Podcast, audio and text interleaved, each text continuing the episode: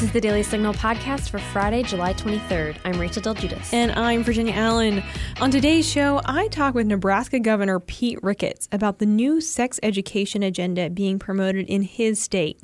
We also discuss what Americans need to know about President Joe Biden's 30 by 30 conservation plan and how the plan will impact Nebraska and the country as a whole. Don't forget, if you're enjoying this podcast, please be sure to leave a review or a five star rating on Apple Podcasts and encourage others to subscribe. And now, onto our top news.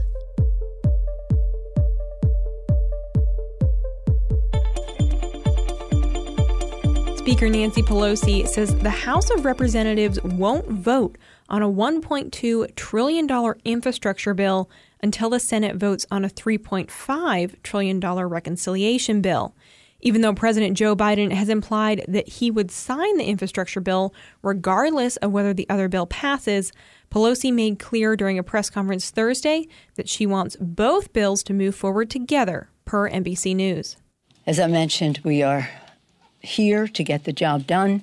Uh, we cannot respond to some of the legislation until the Senate acts. As I said, we will not take up the infrastructure bill until the Senate passes the reconciliation bill. The $1.2 trillion infrastructure bill mainly includes money for traditional infrastructure, such as roads and bridges. The $3.5 trillion reconciliation bill provides funding for free community college universal preschools, combating climate change, and expanding Medicare.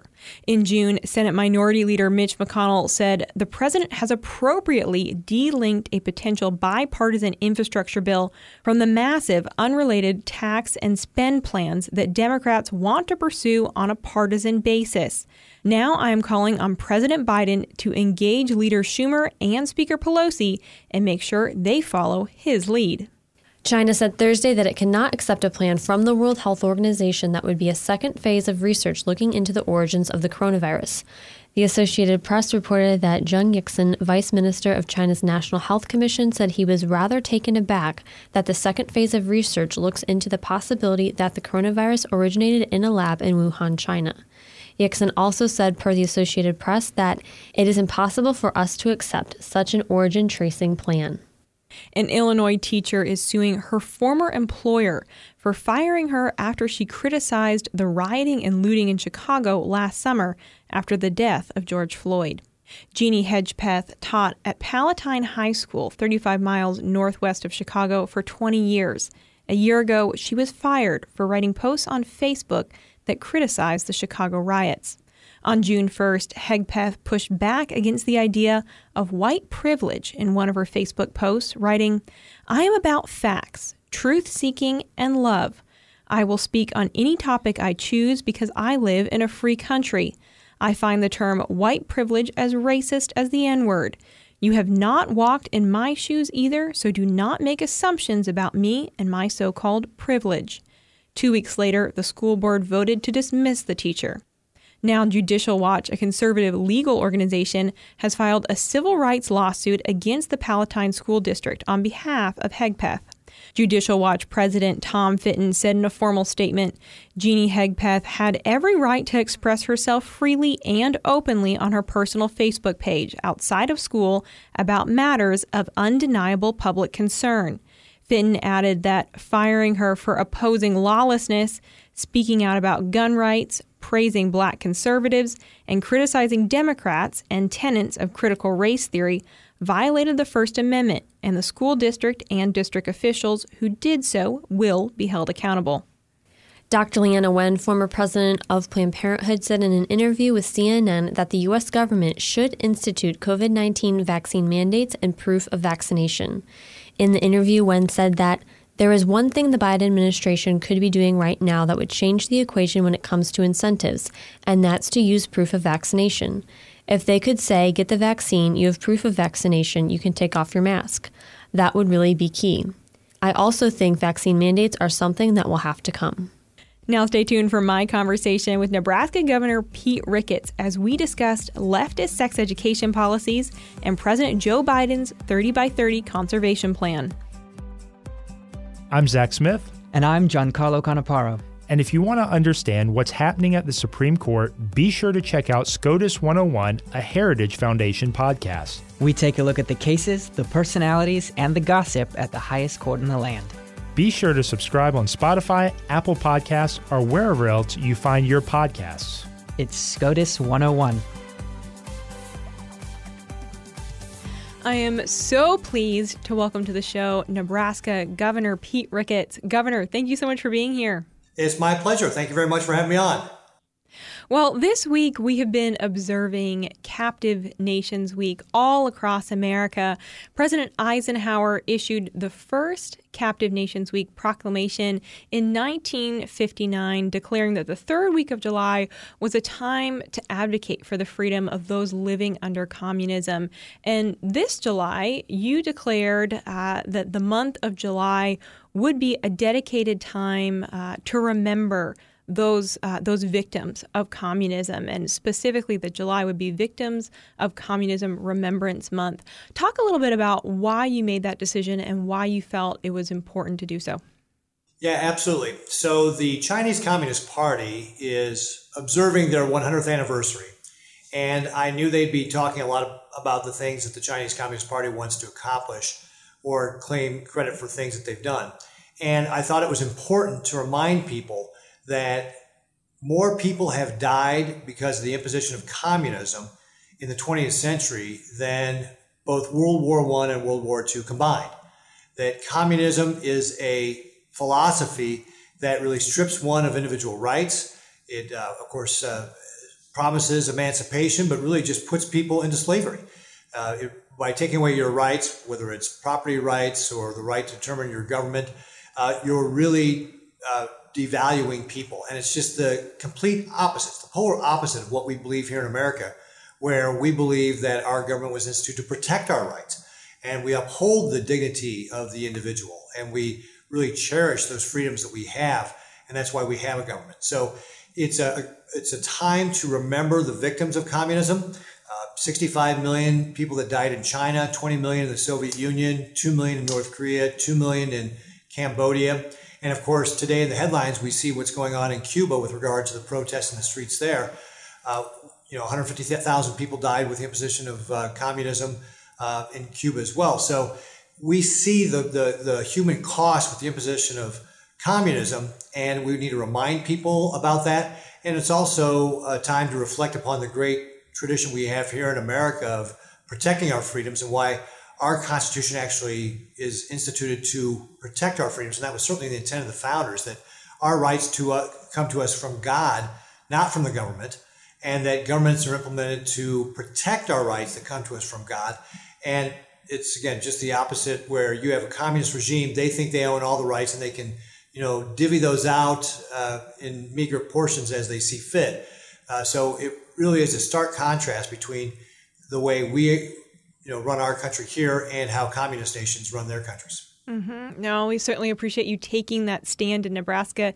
It's so, so critical to be talking about what is happening in communist nations across the world. As you mentioned, Cuba, we're watching very, very closely, obviously supporting those, calling for freedom, calling for democracy. Uh, but I want to take a few minutes to dive into some of the issues that you all are facing in Nebraska. You know, here at the Daily Signal, we have been covering extensively what is happening in public schools across America. We're seeing the left push a very, very radical agenda in many of our schools. And in Nebraska, you all are facing uh, your state uh, Board of Education promoting a, a new sex education policy. Talk a little bit about this and why it concerns you. Yeah, the Department of Education in Nebraska does not report to me. They are run by a separately elected board of eight individuals elected from across our state by district. And one of the things the State Board of Education has done, as well as the Department of Education, is they put out these new sex ed standards. And these standards are very disturbing. They are age inappropriate. They're teaching non scientific concepts. In some cases, they're teaching things that actually aren't even true. And some topics really need to be handled by parents uh, working with their children directly. And so, what I've been doing is going around the state with town halls to really inform parents of what is in these standards and encourage them to read the standards for themselves and then reach out to the State Board of Education because the State Board, as I mentioned, doesn't report to me. They're not accountable to me, They're, but they are accountable to voters. And that's what I'm encouraging parents to do is to reach out to the State Board of Education and the Nebraska Department of Education about these sex ed standards. And a couple of things that go along with this is that these this idea of comprehensive sex ed, uh, sex, comprehensive sex education, actually goes uh, back or has its founding in the abortion movement. That it was uh, Dr. Mary Calderone, who is the medical director for Planned Parenthood Federation of America, that formed a group called SIECUS, uh, Sexuality, Information, Education, um, or Sexuality, Information, and Education Council of the United States, to push this concept of comprehensive sex education. And that is how it got into our curriculum. Somebody along the line took these comprehensive sex ed standards from SIECUS, which just recently got updated, and put them into our sex ed standards that the State Department of Ed, uh, Nebraska Department of Education was going to be pushing. And so it's really being lifted from these advocates. It's not coming from parents. It's coming from advocates, and it's a national effort. And that's one of the things we want people to know that the sex ed standards are really coming from outside advocacy groups, not being driven by parents. And my position is that this should be handled by local school boards and superintendents working in conjunction with parents to determine what that sex education curriculum is and really focusing on the science of biological uh, reproduction and not getting into these uh, other topics that are non-scientific. And that really, really will require parents to get involved to change the State Board of Education's position on where they're going with this. So that's what we've been talking about. Uh, and again, happy to go into more detail on the, on the different aspects of this, but that at the high level is what we're trying to do is get uh, parents motivated because the parents' voice has not been heard and it needs to be heard. Yeah, yeah. If you would share a little bit more specifically, um, you know, about what this would change in the classroom, and then also where does this proposal stand right now, and uh, you know, does it look like parents are going to, you know, be successful at, at pushing back, or is this going to be something that you know is in all likelihood probably implemented? Well, uh, another important thing to note actually is that uh, the State Board of Education has no requirement to do this. In fact, the legislature over the last decade twice has declined to require the Nebraska Department of Education to set sex education stand, uh, standards at all. So they don't even have to do this. Uh, these standards actually are even more radical than the ones SIECUS um, has put out there. They're, what I mean by that is they actually put these concepts in at an earlier age. Uh, so, for example, in kindergarten, they talk about family structures. Uh, but they don't talk about the one that I grew up in, which was a traditional one of a mom and a dad in a heterosexual relationship. Nowhere in these standards is that family structure mentioned. All sorts of other family structures are mentioned, but not that one. In first grade, they start teaching kids about uh, gender identity. In third grade, sexual orientation. In fourth grade, they actually compare sexual orientation and gender identity and want the fourth graders to be able to talk about that. They also teach in fourth grade that sex is assigned at birth, which is factually wrong. Your sex is determined at the moment of conception based upon your parents' DNA. And this is a concept that really says that sex is a social construct and, again, factually inaccurate. So that's one of the things that's going on there. And um, in f- uh, fifth grade, they uh, go on to talk about uh, gender identity on a continuum, again, a non scientific uh, concept of gender identity along a continuum. In sixth grade, they talk about the concepts of transgender and pangender and two spirit and non binary and so forth.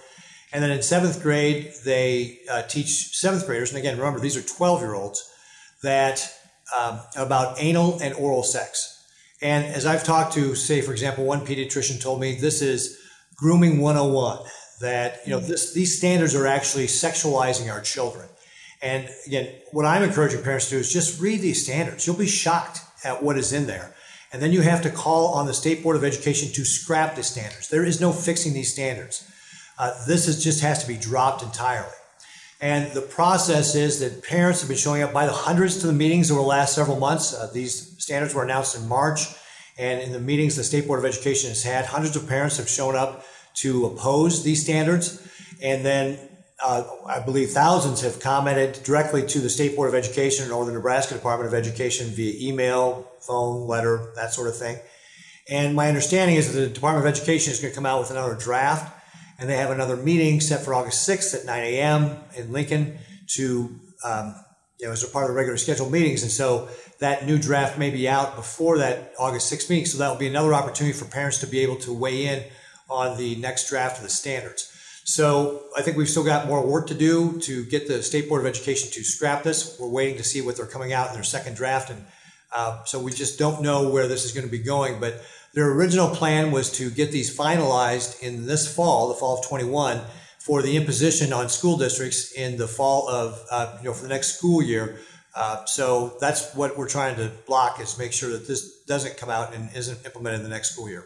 Yeah, well, I think it's so encouraging to hear that parents are showing up to those town hall events uh, and learning what is actually, you know, in this curriculum, what's in these policies.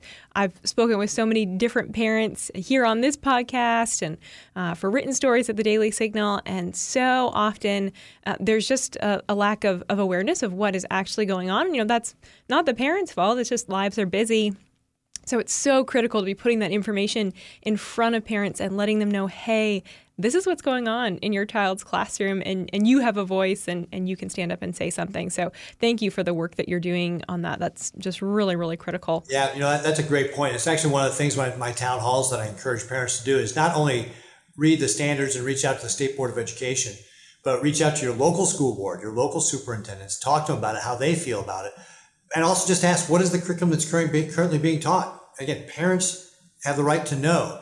And in fact, Nebraska is actually related to a U.S. Supreme Court decision back in 1923 that basically affirmed that parents are the primary educators of their children and have the right to direct their education in the way they see fit.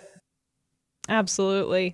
Well, let's switch gears for just uh, one moment. I know you've also been uh, hosting town hall events across Nebraska on on the subject of conservation. And this is a subject that is, of course, uh, very, very uh, personal to Nebraska. This plays a large role in your state. And President Joe Biden, he has proposed uh, what he's calling the 30 by 30 plan, which aims to conserve at least 30% of our land and waters by the year 2030. Now, conservation is something that you know we all agree should should take place. It's just there's obviously differences in agreement about how we should go about that. So explain a little bit about what uh, what President Biden's 30 by 30 plan would do, and specifically how it would impact the people of Nebraska. Yeah. Well, first of all, I think it's important to note that this is not President Biden's idea. This was not his plan. He actually is adopting it from radical environmental groups. And in fact, the whole concept starts back in 1992 with the United Nations Convention on Biological Diversity, where they encourage nations to set aside 17% of their land into conservation by the year uh, 2020. And when they were just defining it at that time, they were talking about permanently protected in its natural state, which means no human development, no human use. And uh, that was updated uh, recently to get to that 30% goal we talked about by the year 2030 and was also repeated in a paper by the Center for American Progress, a left leaning group, uh, where they argued it should be 30% as well. And frankly, there's it's not science behind that 30%. And even the Center for American Progress report uh, will admit that, you know, they say it's just science alone, the numbers don't just drive everything. Uh, but it really is something that if you look at the state of Nebraska, if we pursued this policy, it would be devastating to our small towns and rural communities because right now, 97% of Nebraska is privately owned. And if you wanted to set aside 30% of this in conservation, you would drive up land prices, make it more difficult for young people to get into agriculture, production agriculture. You would certainly drive up food prices, you drive up property taxes. There's all sorts of consequences for trying to set aside land, this land into conservation. And what President Biden did is he put this in a, just a two paragraph effort in his Executive Order 14008, which I think was 57 pages long or something like that, where he directed the Department of the Interior to come up with a plan for how to achieve 30 by 30 and how to measure it. It's also important to note that Kamala Harris, when she was uh, senator, uh, introduced a legislator, a, resol- uh, a, Senate resolution along these lines, um, Senate Resolution 372, and Deb Haaland, when she was in the uh, U.S. House, did the same thing. She introduced House Resolution 835, that both those called upon the U.S. to put 30% of the land into conservation by the year 2030. So obviously, Kamala Harris is now our vice president. Deb Haaland's the interior secretary.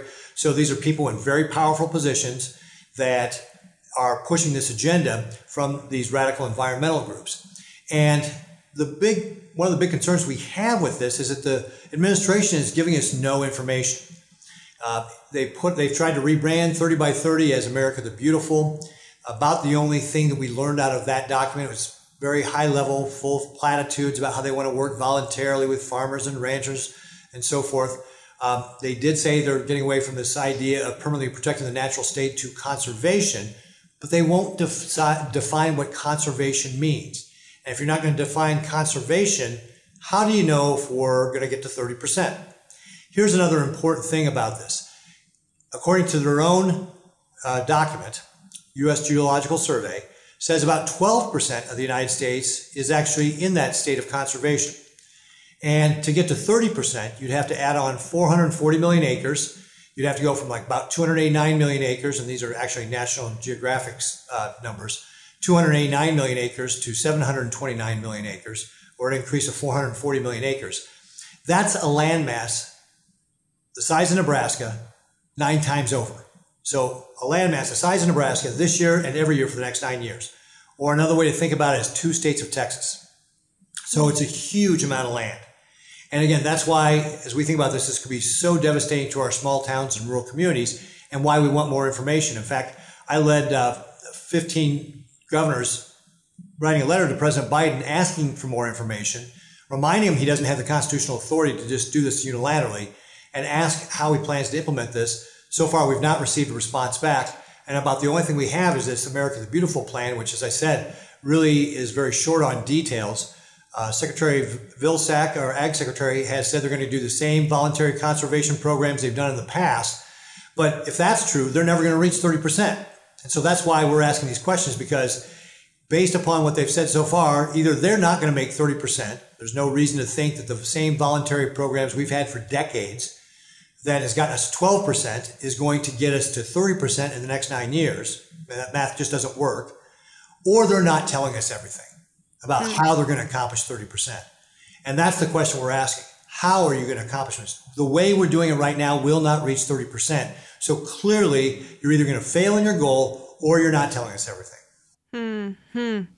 And in in relation to you know kind of as we discuss conservation and uh, you know where we stand right now, does land need to be kind of owned and run by the federal government in order to be stewarded well, or is that something that should be taking place more on, on state and local levels? Our farmers and ranchers were the original conservationists.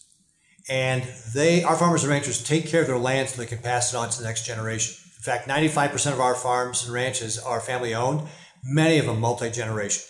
And so our farmers and ranchers are doing, doing true conservation. They're improving the land so that they can pass it on to the next generation.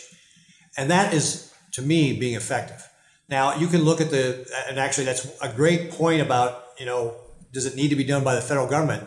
I would ask the federal government, show us you're actually doing a good job.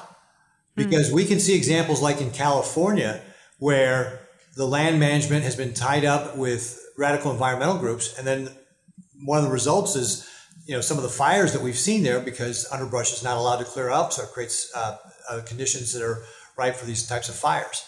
So, you know, those are the kind of things where we got to ask the question, well, is the federal government really the best person to take care of it? It's not clear that the federal government has a great track record, whereas our farmers and ranchers have successfully passed down um, their farms and ranches for generations, you know, always improving the land. Uh, certainly using it, but also making sure that it was able to continue to sustain that production agriculture for the next generation and actually doing it in a better way. And I'll give you an example. Here in the state, we have a system of water management for the Ogallala Aquifer and all of our water resources. But uh, specifically with regards to the Ogallala Aquifer, because of our state system of water management, the Ogallala Aquifer is within one foot of where it was in the 1950s, despite the fact that Nebraska is the largest irrigated state in the country. We have more irrigated acres than any other state, including California. And so that's uh, an example of how people at the local level are going to do a better job than the federal government. And we did that without the federal government telling us we had to do that. So, what is the next step here? I mean, we obviously, like you say, we still don't know a lot about this 30 by 30 plan. Do we just wait and find out from the Biden administration? Are there steps that you know we can be taking? Well, certainly one of the things I'm doing is educating people about what kind of steps they can take. Uh, we don't know a lot of information, um, but what we do want people to know is if they're signing uh, conservation easements, for example, to make sure they're reading those agreements. If it's an easement and they don't limit the term of years, it's permanent, it's forever under Nebraska law. Also, counties have the ability to reject or deny those easements if they set up a structure like a comprehensive land use plan to objectively judge whether or not that easement is in conflict with their plan or not. So we're educating county boards on that. We're asking counties to pass resolutions opposing 30 by 30 to send a grassroots message to the Biden administration of our opposition but also to raise awareness and support any future legislation that may happen here in Nebraska. So that's that's a potential uh, thing that people can take steps to do. Uh, we also have talked to I've talked to folks who see their uh, conservation reserve, reserve, programs have come up for renewal, and so what they have done, uh, the USDA has put in additional uh, restrictive environmental language in there. So we're asking people to read those agreements and don't sign up for anything you don't want to do. Uh, that's another example. And of course, we want people to support their federal delegation, um, Congresswoman Boebert from Colorado has a 30 by 30 termination plan in uh, the House. There's a similar bill in the U.S. Senate. So we want people to sign on to that termination plan to block any effort by the administration to go through the House or the Senate. But uh, one of my big fears is they're going to try and do it through regulation. And that's why we're really asking people to stay engaged and let us know if they see any examples of this uh, expansion of regulation to let us know uh, how so we can fight it. And one example, for example, might be the Waters of the U.S. rule, which the Obama EPA tried to expand the definition of waterways that they could regulate unlawfully, and we took them to court and stopped that. Uh, in fact, got it uh, an injunction until the Trump administration came in and rewrote the rule in a lawful way. And I understand now that the EPA is looking at rewriting that Waters of the U.S. rule again, opening it back up. So if they try to do something uh, unlawful, we will take them to court and stop it again. So there's a number of different things that we got to be doing, but you know, this is something that's it's a it's we're in it for the long haul. As long as this administration is in place, we can expect radical environmental groups to hold sway, and that's where we have to be there to stop. We cannot wait till something has happened because by then it's too late. Hmm. Governor, thank you for sharing that. Um, do want to ask you before we let you go. I personally have not been to the state of Nebraska yet, but it's on my list. So I have to ask you, what are you know maybe three of the top places that you think should be on everyone's list when they when they visit Nebraska? Well, we've got a, a, very diverse, beautiful state from one end to the other, so you really can kind of pick. Uh, some of the great things to do are to go to uh, our Scottsbluff National Monument. Uh, it's a beautiful part of the state, or the Pine Ridge in northwest Nebraska, uh, to be able to take in some of the scenic beauty there, or along our Niobrara River, uh, do a floating trip or tanking. Uh, actually, Nebraska has more uh, miles of streams and rivers than any state in the country, about 80,000 miles. So uh, doing that tanking, or which is getting a, a, big water tank that the cattle would drink out of, and getting inside that and floating down a river is uh, one of the great pastimes. Allow you to see a lot of the great natural beauty.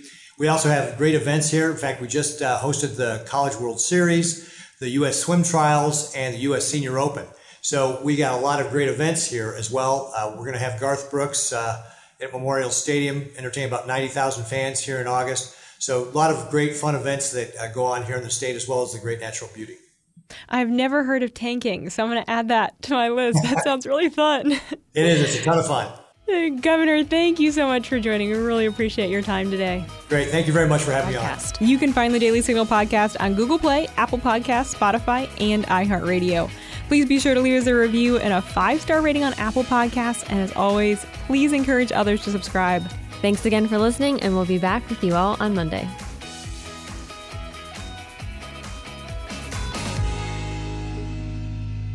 The Daily Signal podcast is brought to you by more than half a million members of the Heritage Foundation. It is executive produced by Kate Trinko and Rachel Del Guidice. Sound design by Lauren Evans, Mark Guiney, and John Popp. For more information, visit dailysignal.com.